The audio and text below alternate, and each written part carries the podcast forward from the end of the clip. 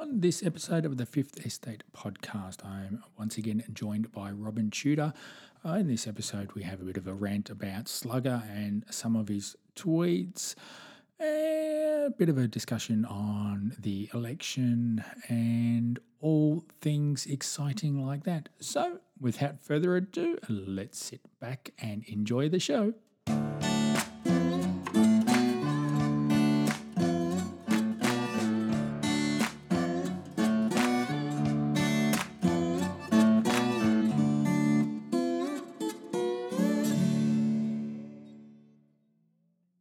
Here we are again with another episode of the Fifth Estate podcast, and we would like to welcome back the regular guest of Robyn Chuter. Welcome back, Robyn. Well, thanks for having me back on. Yes, and oh, mate, uh, have I got some doozies in store for you today? Oh, um, lay it on me. So yes, I think we might have to get the tinfoil hats out and um, the, the colanders and everything like that uh, that we use uh, when we discuss these things. But um, before we get down the too far, the, the um, t- you know too much tinfoil around the head. Let's have a chat about the election. Uh, what are your thoughts on it? Um, my thoughts are that what we've seen for the initial primary vote doesn't match up to the uh, perception of protests and vocal uh, opposition to the different regimes. So, whether they're hiding or whether this election was the the protest vote against Morrison. I'm I'm not sure about. So, what are your yeah. thoughts on it?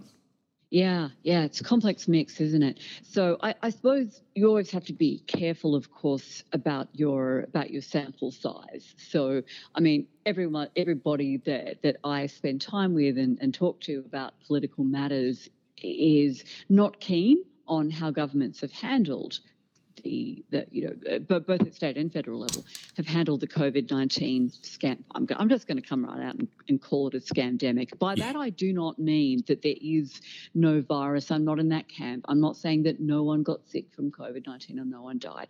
But I'm calling it a scamdemic because the response to it was, was grossly out of proportion to the to the danger that was posed, and it was essentially a Trojan horse for riding roughshod over people's civil liberties and political rights and all the rest of it, and and bringing in you know essentially a technocratic tyranny.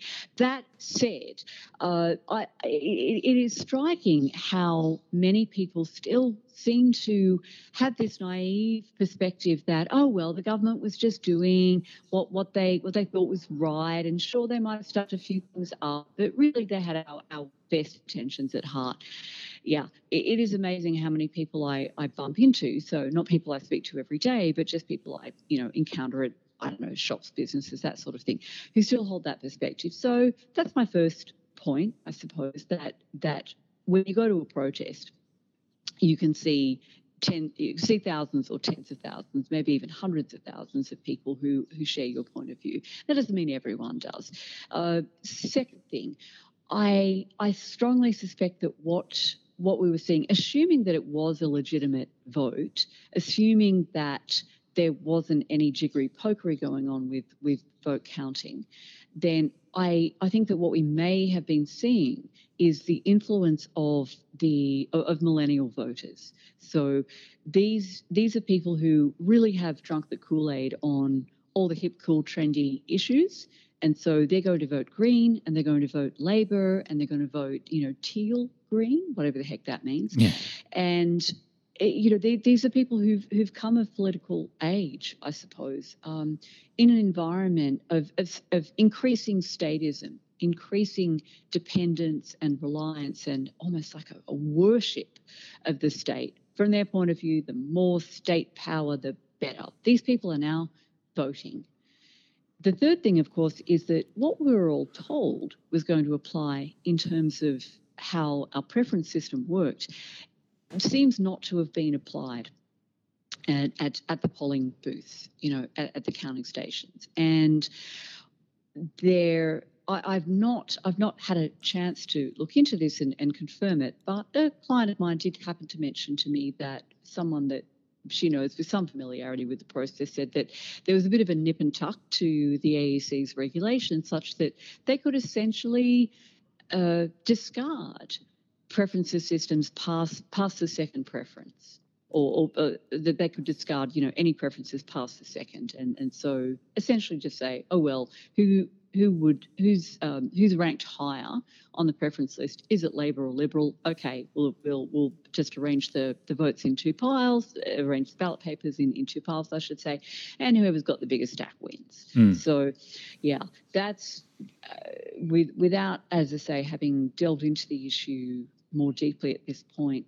I guess they're they're my my three responses to it. Now, interesting that you made a comment about let, us just call it the integrity of of the election. Um, I'm I, really of, of, two minds about that because it's just like you know, as bad as it is, I'd like to put some faith in that potentially corrupt organisation. Which actually, no, I no, actually, I would withdraw that comment. I'm, I'm not going to have any faith in them uh, uh, for a start because their um, responses to uh, for example, the, the, the Pauline Hanson um, satire videos that have to have the authorization uh, at the end of it, the, you know, the, the, one, the please explain video she did. I think that was mm. massive overreach uh, to uh, have a go after Andrew Bogart, Bogut, uh, the, the, baseball uh, basketballer, um, and say that he needs authorization. I, th- I think that's become politicized now. Mm. There's been uh, and and you know if Victorian uh, Electoral Commission down here can have local government um, elections investigated by Victoria Police and have um, concerns raised over that at the local council level, I, think you'd have to be uh, living in that land of rainbows and unicorns and everything fluffy and all that sort of stuff to not think that there would be some sort of interference, especially at an important election like the one that we just had. Um, the the level of interference, I'm not sure. Um, you know, we've seen. I'm, I'm, sure you've seen it by now. Um, Steve Dixon is um, talking about two things: the uh, he was discriminated against as an independent candidate by not having anything in the box above, you know, beside the box above the line uh, to identify him as an independent candidate. It is just blank. Mm. So mm. there's that, which you know, to to a degree, yes, I I accept that because yes, he is being discriminated against because of his um, political preferences and um, political views.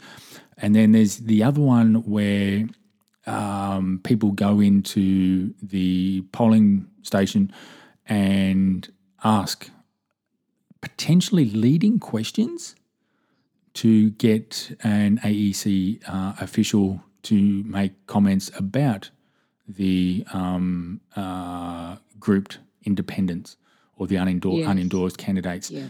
Um, so I, I, I think that there's a lot there that needs to be tightened up before the next federal election and even potentially the next state election. Um, mm. I mean, how far yeah. it is. I, I, don't think anyone can say that the election was stolen from them or they were no. robbed of a result. I just think that there's a lot of inconsistencies that comes down to bureaucracy and uh, there and there there I think is where you've nailed it. So whereas we can look at various other uh, electoral systems in, in different countries. And, and let's, let, let's just point at the elephant in the room, which is the US, and say they just, they just have uh, their, their whole system of running elections is just beyond a joke. Mm. I mean, to, to be able to to have partisan bodies uh, conducting the and, and auditing elections. I mean, you, have got to be kidding. So you know, we've always thought over here in Australia, isn't it great? We have this AEC and it's completely nonpartisan and independently funded, and that's wonderful. So I I'm not I'm not concerned, and I'm certainly not not saying I'm not leveling any accusations that that we've just gone through the kind of just outright electoral fraud that has taken place in, in numerous US elections. And, it, you know, it, it's quite funny, really, because those those on the the blue on the Democrat end of the spectrum were perfectly happy to talk about stolen elections when it was their candidate who was suffering, you know, Yeah. Hillary Clinton or Al Gore, you know, back in the day. And then suddenly when it's Trump versus Biden, oh, we can't talk about electoral fraud. That's never happened. Oh, really? you know, I remember four years ago you were saying it did happen. Um, so, so I'm not saying that that sort of blatant fraud and corruption is happening here. I, I would say it's more it's more of an institutional bias Yes. that is a, a heavily you know bureaucratized body like the AEC leans toward the the kind of um, I suppose stability and predictability that a two party political system in this country ensures for them. Mm. So we, we have this tyranny of the two party system where it's just so damn difficult for, for anybody outside that that fold um, to to uh, to to get to a point where they they really are a viable third force. I mean, the the Greens are sort of having something of a crack at it, but but any any new party coming up, whether it be UAP, whether it be you know One Nation, whatever, the odds are really stacked against them. And again, with the AEC being a bureaucracy is is sort of um, I suppose you could say it's not really regulatory capture. Uh, I wouldn't frame it that way, but but they just they just have a, a bureaucratic bias toward maintaining the status quo. Yes. And yeah, yeah, that's where it comes down to is that yeah, it is that that bureaucratic bias, and it also comes down to. I'd even say that the ones that they've picked, um, or the ones who volunteer at those um, events, and, and not saying you know everyone individually. So this isn't an individual um, criticism or comment. It's more uh, collectively, uh, especially with the uh, adherence to um, participation in the therapeutic trials, has sort of created a let's say a, a perfect environment where the ones that are participating in it are the ones that want the status quo to remain. You- you Oh know, yes, Th- this these are so yeah. You're talking about you know people who who either are, are temporarily employed or or who volunteer. yeah, And if you stipulate that the criteria for, for participation is that you've got to be double jab, triple jab, whatever whatever the heck it is, but anyway, you know you can't you can't participate in this unless you've had that. Well, you've self-selected then Mm. for, for people who have complied and people who who believe that that everybody else should comply. Yeah. Um, and yeah, it, it's, um, I don't know. It, it, I think it's it's one of those things that the machine isn't going to be focusing too focused on fixing because it serves their advantage, Mm. um, Mhm. regardless of which way, you know, which color it swings to. Uh, you know, it, it serves their advantage. And, you know, as much as one side jumps up and down and, and whatever. Actually, I don't think we've ever seen any um, political party in Australia claim, you know, out of the majors, claim that the election was stolen because I think that there's. No, I don't. I don't recall that. Yeah, I don't- I- think. I don't. I've, I haven't seen any. You know, uh, I'm talking about the majors now um, Yes, that have yes. even cast doubt on the integrity of the system, which is interesting within itself. Well, it, it is. It is, and you wonder, don't you? You know, is is this because they really do have trust in the in the AEC, or is it once again sort of um, favouring a status quo approach where, where they don't they don't want voters, they they don't want the Australian public to begin questioning whether the AEC is as independent and even handed and and you know full of integrity as we've been led to believe. Mm. Um, so yeah, it, it's. Mm, I think you know one of those big, big, big questions. I mean, Mm. yeah, I, I think, I think I might just leave that one there. I think uh, we'll, yeah. we'll, we'll well, I dig think down. and- questions remain unanswered. Yes. That's that's what I'd say about this. Que- Yes. Really important questions remain unanswered for for and and in particular, what we need resolution on is. Uh, the has the preference system that we were all led to believe has that been waived? Um, who decided that that was going to be waived or altered? Um, uh, was that just at the discretion of individual uh, people running particular polling booths, as as I was told?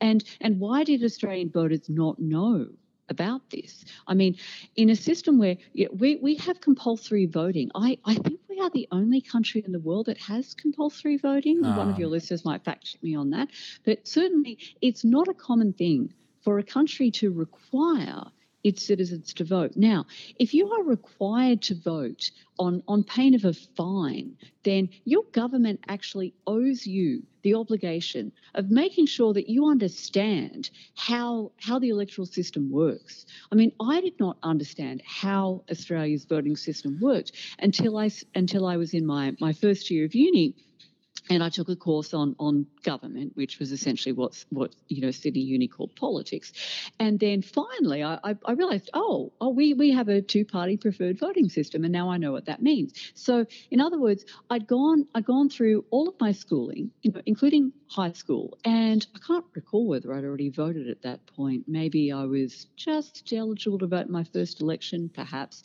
and if I had not done that course, I wouldn't have had the faintest idea how our voting system worked. Mhm. So, why, you know, how is it that we have compulsory schooling and yet there's no compulsory element of ensuring that that everyone before they, you know, before they finish high school knows how our electoral system works. Mm. And, and so, and so, if any changes are made to it, then then also there needs to be, I suppose, you know, another round of like adult education where where all the people who who grew up believing or uh, well well who who grew up believing correctly that our voting system worked a particular way and then suddenly they've made some changes to it. Well yeah like why weren't we told? Why why? So when Topher Field made his you know very famous marbles video and we all watched that went ah that's a, that's a good way of explaining it. And and what? Now we find out that actually the system doesn't quite work that way Yeah, and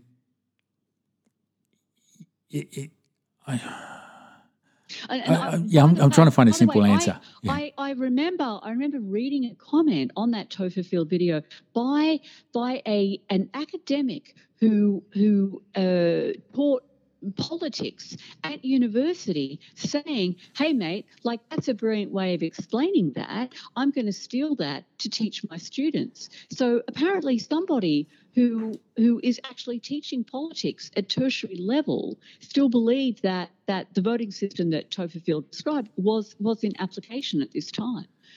Okay, so that just goes to show there's a there's a big gap between what the majority of, of, of voters, to, you know, to the extent that they have looked into this or understand the voting system at all, there's a big gap between how how we thought it worked and how it actually works. Why is there a gap?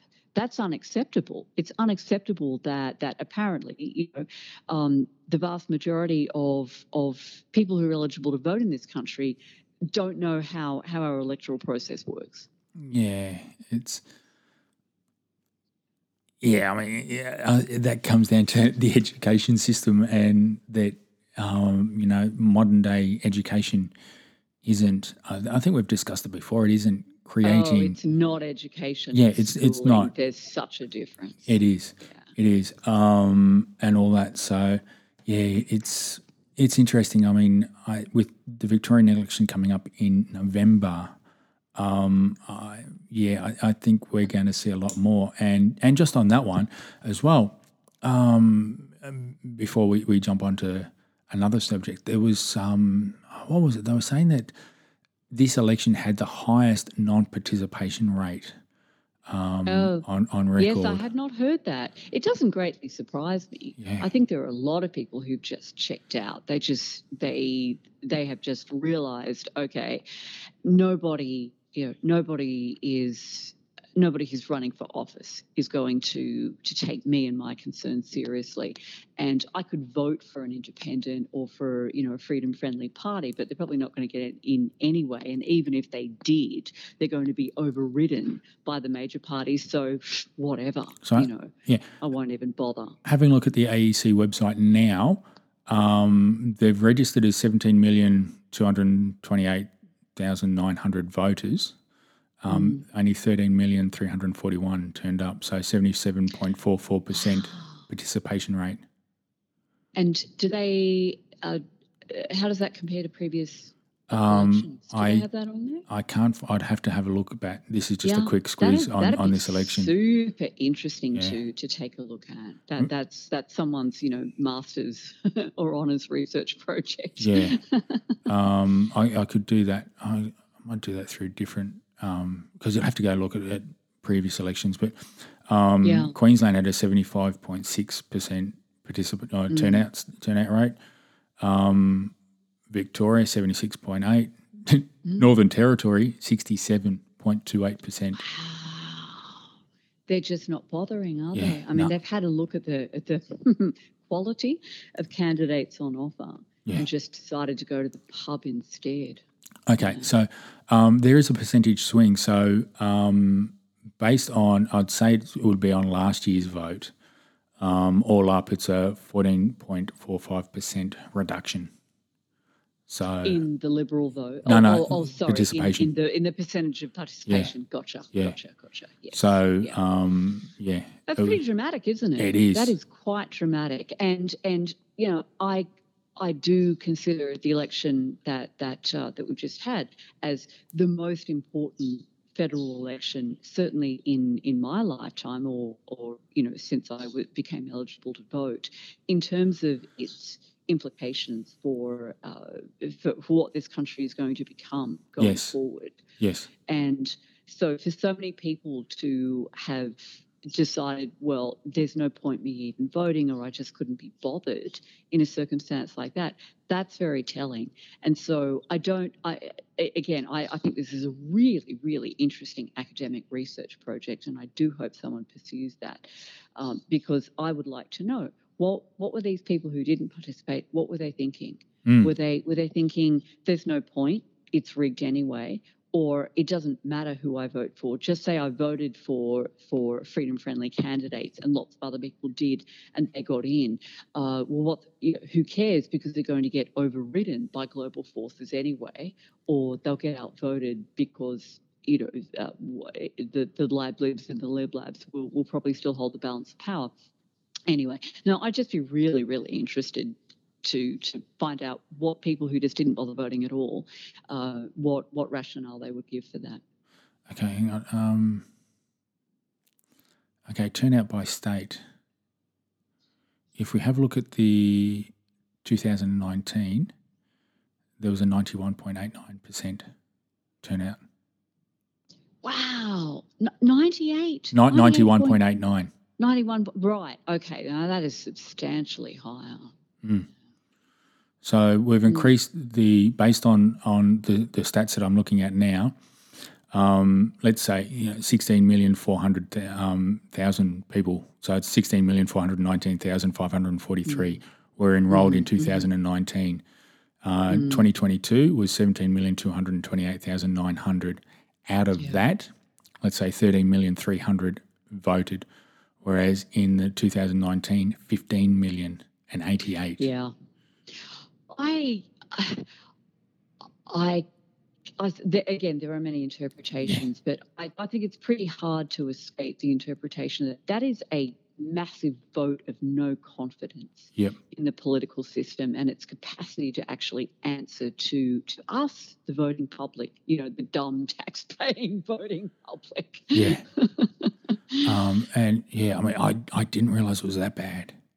Yeah, that is that is striking. Um, frankly, it's appalling, and I don't know how the people you know running the major parties would view that. Whether they would say, "Who cares? We won anyway," Mm. or whether they would see that as being a sign of trouble. But that's to me, that is a sign of trouble. That that means that a hell of a lot of the people who you know they're supposed to be governing in the name of have just completely lost confidence in them and the electoral system. And and that that's what it comes down to: lost confidence in in Yeah. in the system. Um, Yes. Now, actually, that that's a, a probably a good one. Um, talking about losing confidence in things, um, I've seen you've had a bit of a crack at Slugger, um, our chief health officer, for want of a better ner- name. Um, I don't know. I don't know how his tweets ended up in my in my feed, but uh, yeah, I, I have I have decided to be a bit of a fly in his ointment of late. Um, so now you had a crack at him about his comment about oh, there's a lot of flu around, and and I can't remember what the rest of it was um, because Twitter's not playing nice with me at the Yes, moment. Well, he he um he just tweeted about you know the, the the flu is out and about and it's and it's bad and yada yada and and, and get your vaccine, and so I I replied with a three part tweet asking why he uh, why he was ignoring the results of the uh, Cochrane collaboration report on influenza vaccination in healthy adults, and the fact that uh, you you have to vaccinate. I think it was uh, I think seven. Yeah, you have to vaccinate seventy one people to prevent a single case of influenza, and there's actually no evidence. As assessed by Cochrane. Now I'll come back and discuss um, what what Cochrane is in, in a moment because I, I guess you know uh, I'm not sure whether you or your listeners have heard of Cochrane, but but uh, there's actually no evidence that flu vaccination reduces absenteeism or reduces hospitalisation or, or death from, from influenza or its complications. Um, now, you know, I haven't been back on Twitter to see whether he has graced me with a reply. I, I'm not holding Most my likely, breath, yeah, clearly. no. Yeah, and and of course the other the other crucial point being that the remaining 70 people who got injected with this flu vaccine but did not receive any benefit, every single one of those 70 people, despite not receiving a benefit, is at risk of adverse reactions. Now, you know, we, we can argue all day how common are adverse reactions to influenza vaccination. And the answer is, well, no one bloody knows because Yeah. there's insufficient reporting of adverse reactions to all vaccines, including flu. What I can tell you is that if you look at, at the, the vaccine court in the US, that uh, this uh, no fault compensation scheme um, that is funded by, a levy on the vaccines, right? In other words, the, the, the, the money that goes toward helping those who've been vaccine injured is not stumped up by the pharmaceutical companies. They, they have complete liability protection. No, everyone who takes their kid in to, to the pediatrician to get vaccinated, uh, you know, to get their kid vaccinated or themselves gets vaccinated, they actually pay a levy. They pay an additional fee on top of what they pay the doctor and, and paying the cost of the vaccine. And that levy goes into this pot of money, which is then paid out in, in, in compensation to people who can prove their claim in the in the vaccine court. Now, um, all that to say, the the uh, the the largest sum of money or the, the the largest percentage of claims in the vaccine court that are actually paid out are adverse reactions to influenza vaccination right? So this is a this this is an ineffective and highly reactive vaccine that has no public health benefit because it doesn't stop people from from getting infected. It doesn't stop people from spreading the virus. And as as I say, you know, the the, the risk to benefit ratio is just exceedingly poor. Considering how crappy it is at, at actually preventing influenza and preventing complications of it. And see, I mean, and, and that's the thing, that's something I've noticed with Slugger. Um, now, for those who came in late, he's got the nickname Slugger because of his involvement with the closing of Oak- iCook Foods out at Dandenong. Um, he was new in his role. Oh, I was unaware of this. Okay. Yeah, so, thanks for the Um, background. I, iCook Foods um, was a um, manufacturer, contract manufacturer for nursing homes um, of um, prepackaged foods and sandwiches and things like that. Unfortunately, there was a, um, a resident of one of those homes who um, I think contacted listeria and died. Uh, So the De- De- Dandenong Department of Health went and investigated, said it came from you um, and found a picture of a slug in the um, on the floor production floor. Um, and all that sort of stuff. And then this got escalated from Dandenong City Council to Slugger as the new chief health officer. He signed on the dotted line to say, "Yep, close it down." Now, something that was um, interesting about that was the um, there was a, a, thing called Community Chef that was started by a couple of councils, Dandenong Council and a couple of other ones, uh, to you know, as a, as a government body to produce similar things. So they were in direct competition to iCook Foods. Mm. Um, there was a period of time where this enterprise wasn't making money, so it got sold to the state government. And the health minister at the time, um, oh, I can't remember his name, but I know he likes falling downstairs. Um, oh, his name escapes me, but but anyway, um, and um, the the other person who involved in that at the federal level was, um, oh, can't remember his name. He's, he's got a white dog named Toto or something like that, um, and he, he's just nicked off to Japan. Um, I can't remember his name, but, but sorry, that escapes me. I, I know I'm a poor host for, for for getting the names of these politicians, and and please excuse me for that.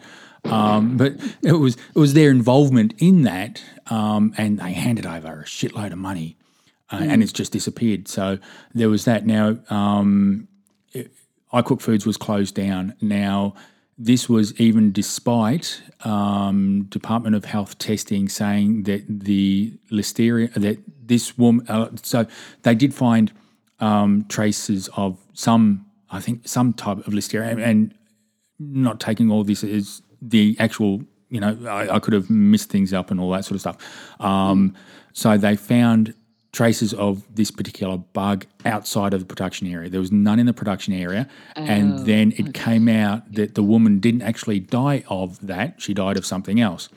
Oh to goodness. make it even better, when it's gone to court, that the Dandenong um, Department of Health person, uh, you know, because local governments have their own Department of Health for food safety and all that mm. sort of bullshit, um, has provided a doctored picture of the slug.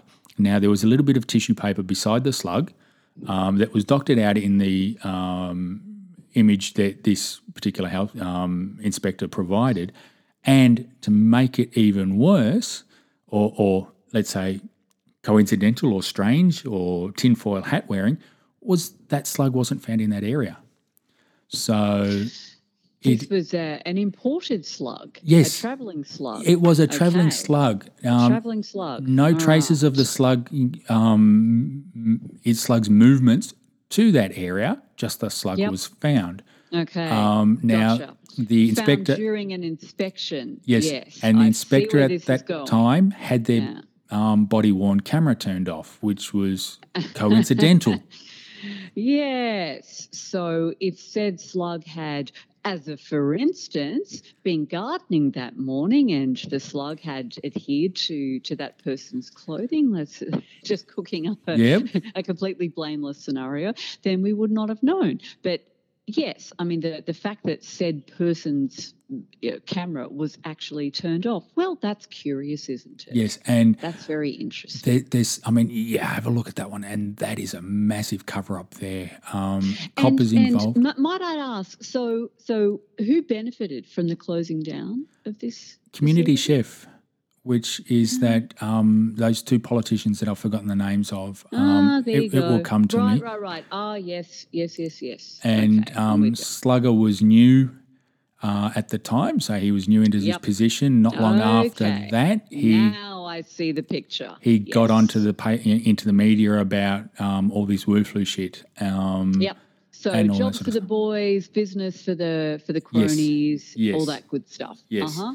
Yep. Um, and oh, mate, that's uh, that is a, is a massive one. You have to look at, at the whole corruption in that. Um, Victoria Police have refused to investigate it. It's gone up the mm. food chain of Victoria Police. They've said no, there's nothing to investigate. Um, two of the um, senior detectives yeah. or something like that have actually resigned from the police force and gone to help these guys from iCook Foods um, launch well, um, action against the Victorian government. Extraordinary. And yeah, so so your your segue was actually a really neat one, isn't it? Mm. Total loss of trust in the system. Yes.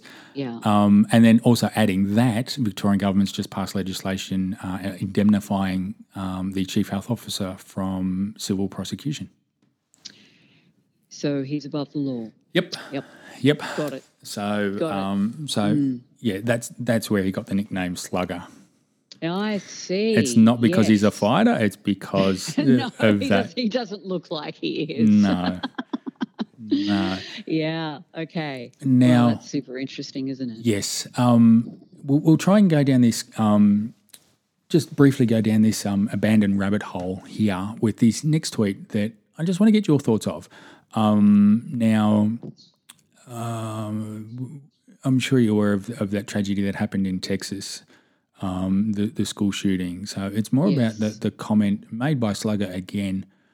Um, I think it's a disgraceful comment, um, and, and I'll add my comments. I'll, I'll read it out. It says, I am forever grateful that Australia, in a moment of reckoning, chose to make the country safer from the risk of mass shootings and gun violence. This is a tremendous legacy, but not an issue we should ever become complacent about. Thinking of grieving families in the US tonight. Now, first thing on that, um, there are more firearms in private ownership now than there were pre Port Arthur. So, yes, indeed. um, and there's also probably just as many unlicensed firearms uh, in. yes, I've seen criminal I've ownership. Seen estimates. Oh well, and, and yeah, and this is the thing, right? So who obeys the law? Law-abiding citizens, citizens. yep. Who disobeys the law? Criminals. Yep. So, so all of those, you know, law-abiding people watched the horrific footage that that came out of Port Arthur and said, "Oh my God, you know, this this is this is awful. Here, take my gun." And what did the criminals do? They said, awesome. There's a lot more unarmed people out there in the populace, and and won't it be a lot easier for us to ply our trade? Plus, of course, the the market for unlicensed firearms just went up a thousandfold. Yep. Yep. Totally agree. So you know, adding another stream of, of potential revenue apart from you know prostitution, illegal gambling, drugs, and stuff. Yeah. So now with with this thing, and and this is something that everyone on the left that's that's come out and done these um, grandstanding comments. I won't I won't say virtue signaling because he's not signaling any virtues he's got. He's um, just grandstanding on it. Is that yes? You know that that incident is what happened in that school is a tragedy. The loss of any life is a tragedy, regardless of, of of how it happened or um, everything like that. So I'm, I'm not dismissing or trying to shift the focus away from that tragic loss of life. And I, I mean, we've spoken about um, the abortion issue as well. So, um, you know, that loss of life is, is just as tragic. Now, but the thing is, though, with um, evil people like him, and I, I don't know how else to describe him. I, I plainly call him evil. I, I, you know, if he doesn't like it, come and fucking sue me. Um, and let's prove to the world that you're not. Um, and I'll eat humble pie. Um, his so for the last two years, even to this day, his directions and mandates and decrees have how many children have that has that killed? Um, children were without social interaction for two years because he was fucking scared of a bug. Sorry about Absolutely. swearing. No, no, Um, you. and- I, I understand your passion, and I share it. Um, Um, I mean, we only have to look at, at the increase in uh, hospitalizations for for uh, you know attempted self harm. Um, well, actual self harm. You Mm. know, all these all these kids and teenagers ending up in in hospitals. There was, oh, I'd have to check my numbers. I believe there was a forty percent increase Yep. in presentations to emergency departments of of kids who would, you know, try to hang themselves, um, shoot themselves, OD'd on drugs. God only knows what else. And and this is this is just the you know just uh, just the short term consequence of what has been done to our kids by individuals like him Yep. for the past two years. That's not even taking into account the enormous increase in in speech difficulties among babies and, and infants and, and toddlers who see nothing but masked faces. You know, for the last couple of years. And and then just the, the long term psychological damage that's done to kids. Then, then the other thing that, that people, you know, pay insufficient attention to is the long term consequence of educational loss. Um, but uh, economists can actually tell you how how much less you're going to earn over the course of your lifetime for every every you know fewer year of of education. Sorry if that was grammatically a bit butchered, uh, but, but uh, basically, you know, yeah. if, if you if you only um, if you leave school at the end of year ten, say, uh, there's actually a a uh, and and these are just averages, right? But you'll earn, if my memory serves me correctly, I think you will earn over the course of your lifetime well over a million less than if you had gone on to to finish high school. Okay. Now, obviously, some people leave at the end of year 10 and they're very entrepreneurial and they start a business and they make, you know, gazillions of money. But most people don't. They go and get low paid, low skilled jobs. And there's a very, very clear link between low socioeconomic status and, and poor health, shorter lifespan, higher risk of, of uh, lifestyle related diseases like lung cancer and heart disease and diabetes. There's a, in other words, there is a gradient between the years of education that a person has assuming that they're getting educated as opposed to schooled. Um, the use of, of, of, proper education that, that they get that actually equips them to, you know, function as an adult and their earning capacity and their health status. It's basically, you know, it's a straight line. Um, uh, sloping up. The more education, the better health people have, and and and the more wealth they will earn over the course of their lifetime.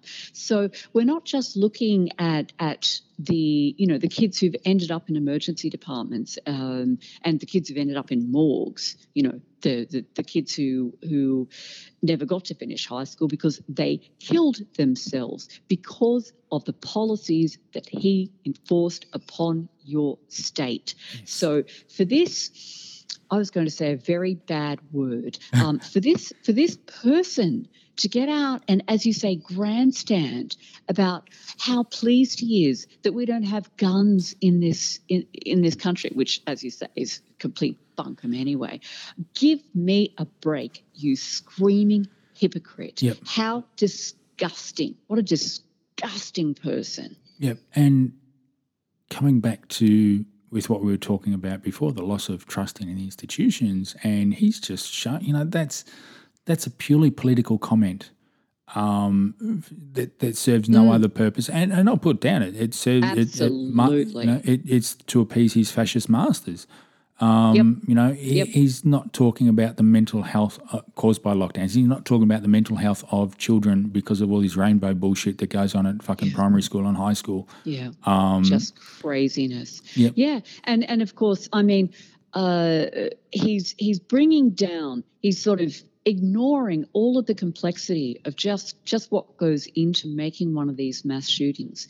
He's ignoring all of that complexity and saying, "Oh, it's guns," yeah. as if as if a, a, you know a mentally disturbed person couldn't get a firearm through you know non non legal channels, whether yeah. in the United States or anywhere else. And of, of course, you know, as as health minister uh, or as chief health officer, I should say, not health minister. Yeah, I mean, he's not even credit. elected, yeah, for God's sake. Um, um, as as chief health officer, you know, he, he is, of course, as they all do, ignoring the elephant in the room, which is that the vast majority of the, the people who carry out these mass shootings are found to have been prescribed um, psychiatric medications.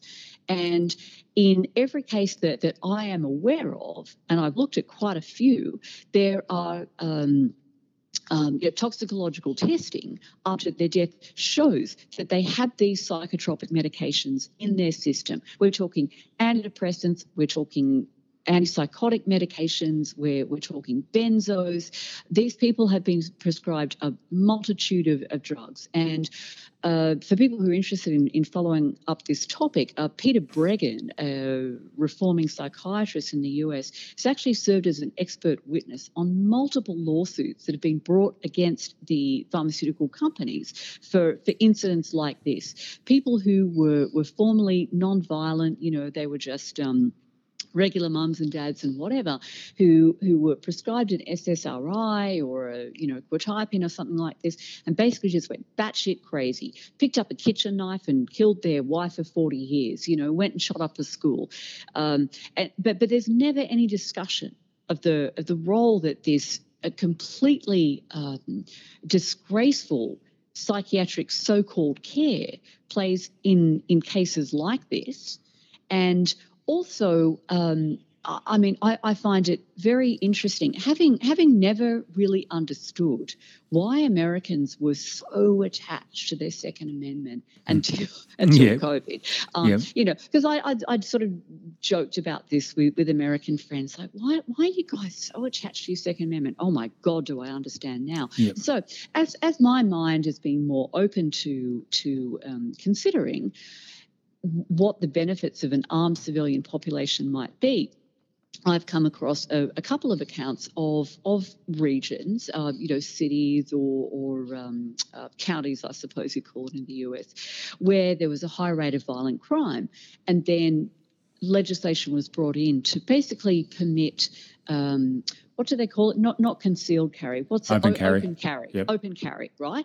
And suddenly you see crime rate. Uh, you see violent crime rates drop like a rock. Yeah. Because if you walk into a supermarket and uh, and, and you were you were planning to you know to to get up to no good uh, with your assault rifle, and then you, you see a couple of people you know browsing the, the browsing the broccoli, and they they've got a holster strapped to their body. You go, oh, maybe this isn't the right place to shoot up because there are people in here who could, who could actually defend themselves mm. against me. Maybe mm. I'll try somewhere else that's a softer target. Mm.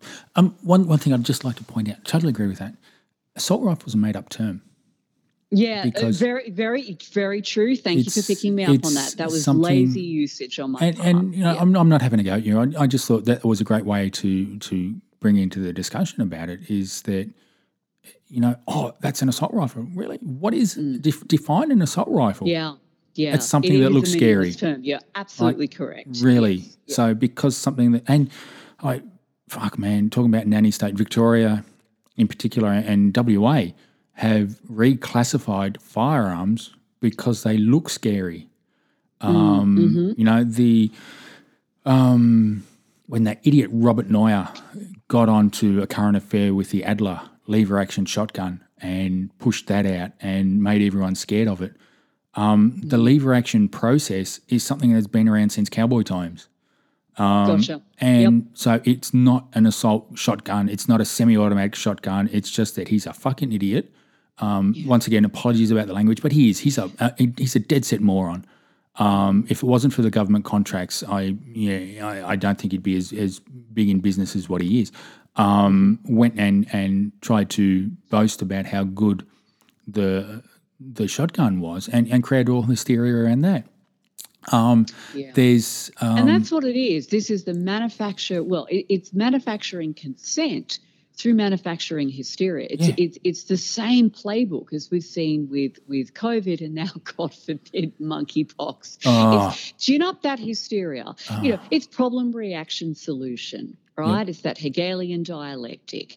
There, there was everyone going about their business and not giving a second thought to, to how many people might have had a, you know, a, a, a gun for uh, not not that as a vegan I'm keen on this, but for shooting brews or rabbits on their property, or someone might have had a, a, a firearm for protecting their business. Say, you know, they mm. might have they might have been the victims of, of armed robbery a couple of times, and then they go, well, hell, I'm going to get one myself. You know, next time someone uh, comes and tries to rob my my petrol station or my my um you know my jewelry shop or whatever, um, they'll they'll actually get a gun pointed in their face. Um, so no, so so the, the thing is, you know, until Port Arthur, none of us were sort of staying up at night wondering if we were going to be the victims of a, of a shooting if we went to, you know, a, historical uh, site or whatever the hell, go to a cafe.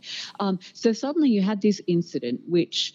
Um, certainly has some some interesting elements to it. Leaves more questions unanswered than yeah, questions there's answered. There's a lot of unanswered questions about that whole incident, not mm. the least of which is that eyewitnesses to the shooting said that the shooter was shooting from the hip but Martin Bryant, when asked to, you know, uh, demonstrate how how he shot all these people, hoisted the gun up to his shoulder, or, mm. or didn't hoist the gun. They obviously didn't give him a gun, um, but but he he sort of um, mimed, you could say, hoisting a gun up to his shoulder, which is how you know most people would would think that you shot those things. Mm. So so that's interesting. Anyway, I'll, I'll I'll leave that leave that to one side. Mm-hmm. Um, so, so up until Port Arthur, none of us were lying awake at night, you know, in fear of our lives in, in case there was a mass shooting. So you you create this this problem, and then the reaction is, oh, won't somebody save us from from horrible people like Martin Bryant? Oh, the solution is let's have a gun buyback. Okay, mm. right. Problem, reaction, solution. It's the same formula. Just rinse and repeat. I wonder how much that of that relates to the um, signing and ratification of the Convention for the Elimination of Discrimination Against Women by the Australian government, which one clause in that is the total disarmament of mm, um, mm-hmm. for that one. But hey, mm-hmm. um, we won't put the tinfoil back on our head. Actually, no, we will because you raised monkeypox. I wasn't going to talk about it in this one because we're running out of time, but just wanted to know: Have mm. you seen the timeline for monkeypox? The the timeline from the simulation. Yeah, from the NTI. Yeah.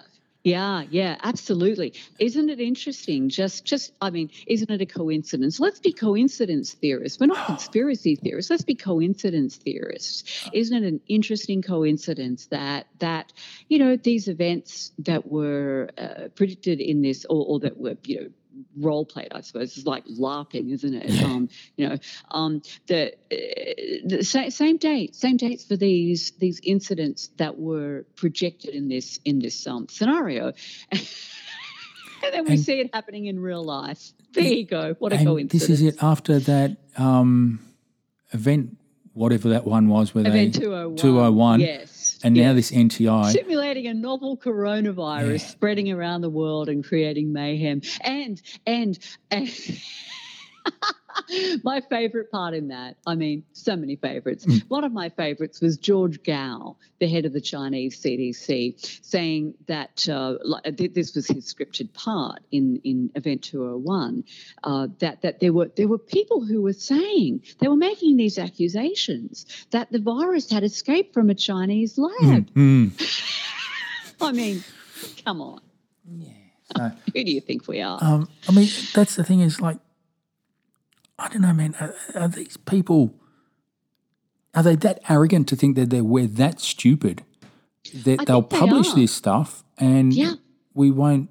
Oh, but then again, you know what? You, are probably right because um, we well, I think we've just proven in Australia that we are by yeah um, by electing apparently apparently you know electing a, a, a Labor government when mm. state Labor governments were on the whole you know worse than than Liberal um, state governments yes. in, in, in terms of um, infringing on, on, their citizens' basic human rights. Yeah, um, mm. but yeah, I, I, I don't know. I'd be interesting to see. I mean, what June five is the next point on the timeline.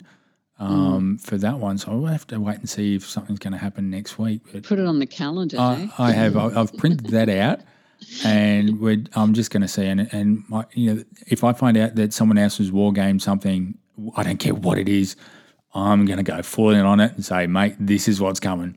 I will yeah, adhere to everything well, that they say because they're two for two. Um, yeah. yeah. Uh huh. Uh huh. And and speak, speaking of, of oddly prescient pandemic simulations, uh, there's always the, the the fun and funky SPARS simulation that, that dates back to 20 oh hang on let me think. Uh, 2017 i think that one was written. Yes it was. It was 2017 it was it was in the very early stages of the trump presidency. Are you familiar with that one? The, no. the, the SPARS okay. So this was you know from our our, our good friends over there at the uh, the johns hopkins uh, school mm. of uh, bloomberg yeah. bloomberg school of public health because everything's sponsored. And the SPARS pandemic was, wouldn't you know it? It was a coronavirus. I mean, who'd, who'd even heard of coronaviruses except people like me who, you know, work in the health field and know that, that about 25% of colds every year are, are, caused by coronaviruses. But other than that, nobody bloody heard of coronaviruses. And there they are, um, wargaming this um, this this coronavirus that gets out and spreads around the world and makes a bunch of people crook and whatever. And and then uh, the other thing that they war gamed out in that was that the the vaccine that was developed to combat this novel coronavirus uh, ended up having some um, long term very negative side effects including neurological side effects that that decreased public trust in the vaccination program. I'm not making this up. You can still find. I, I, did a I did a video on this actually. I don't normally do videos. I prefer writing writing posts, but this one was just so freaking juicy that I decided to do a video on it, and it's uh, it's on my website. Um, I'll send you a link and pop it yeah. in the show notes, and and you can yeah, so you can actually read through this document. I linked it in my um, uh, in the notes to my video. And yeah, it's it. So again, I mean, how extraordinarily prescient. Uh, they, these these people must must have a crystal ball, mustn't they? Yes, yes, and and it's just like yeah. Anyway, um, mm, I there's so much I won't continue down that one because I I'm mindful of the time um, and all that sort of stuff. I think that's that would be a, a show let's, within yeah, itself. Let, us let, let's talk um, next time after after June five yes, is come and gone. And, and it's just oh, boy, mm. it's it's and, and, we'll also talk about um, the aftermath of Davos. Um, and, and all that oh, that's yes. going on there. So I think Eatsy bugs. Yeah. Yes. By then I would have had um, time to digest everything that happened. Um, I think um, you might get indigestion. yes. Well, yeah. There's that too. Yes. Yeah. Um, all right. We might wrap it up there. So um, thank you very much for this one. Um, it again, and I'm not just saying this one. I mean, it's you know coming back all the time, and, and we do have interesting discussions and and conversations, uh, and, and, all that sort of stuff. And I know it is good. Uh, listeners have commented. It's good to hear other people rant about the same things, just not my dull monotone all the time. Um, and apologies to any listener that did get upset about the language, but there will be a language warning on this one um, and all yes. that sort of stuff. Don't um, play this in the car while dropping yes. the kiddies to dropping to, the kiddies off swim class. Yes. Yeah. Um, so yeah, mm. it is. Un- unfortunately, people like that do bring out those emotions in me um, because uh-huh. of, of, uh-huh. how evil they are. I have um, complete sympathy. It's it's it's hard to maintain your p's and q's when you're when you're faced with with people who are so Mm. Yes. So unconcerned yes. about the suffering that they're unleashing on on the people who who you know that they, they, get that they, they get paid out of you know out of our money out of our taxpayers money they get paid supposedly to take care of our interests yep i mean you, you kind of un, i it's not that I have I have sympathy for for corporate psychopaths, but in, in the corporate sphere, it, it's sort of understandable, isn't it? I mean, no one really expects people who who run giant corporations to be altruists. We, we know we know not to trust them. We know that that the profit motive is what drives them, and they really couldn't give a rat's behind whether we live or die. But when it's when it's people, whether they be politicians, whether they be public servants, when, when it's when it's people who who go into the public sphere um, supposedly to, to, to to serve the interests of people like you and I and our and our kids, you know, and our parents and our and our grandparents, and then they they they behave like this. Like it, it's just it's extra disgusting. It's extra extra extra swear worthy disgusting that that these people are roaming around the planet, you know, flying on their private jets off to Davos mm-hmm. at our expense. Mm-hmm and then as you say you know getting on twitter and and virtue signaling. Eh, well you didn't say that but i am. Yes. Yes he was virtue signaling. What a yeah. hypocritical what a hypocrite. individual. Yes so we'll leave it there. Right. um thank you very much. you and i both we both had our rants for the day. We're feeling better. Yes i'm feeling better. I'm gonna have some spring in my step now because yeah i've done that. Um, thank you for participating again. I know I've said it before, but again, in another episode of the fifth Estate podcast, and um, I'll include show notes there where everyone can find you and all that sort of stuff. Um, and yeah, I'll nag come over to my Substack. Yes. That's that. I'd love to have you um, follow my Substack, robynchuter.substack.com. Uh, yep, and I look forward to our next juicy discussion. Yes, for sure. We'll book it in. All right. Thanks a lot, Robyn. Fantastic. Bye. Okay. That's, All right. That's it. Done and dusted That's in the it. can. Um, Okay. all right, really ranty. Um, so, all right, Tuesday, I'll let you go. Um, I hope to get this one up probably Saturday afternoon. yeah, just drop me a line. yeah. Um, if you do get it up on the weekend, I'll be able to put a, a link in my newsletter on Monday. Yeah. All right. Too easy. All right. All right. Super. Thank you. I'll Enjoy contact you about um, when we do the next one. Yeah, you betcha. Yep. All the best. Just, Susie. yeah, just drop me an email. Yeah, we'll do. Thanks, Robyn. Okay. Bye for now, bye. Bye.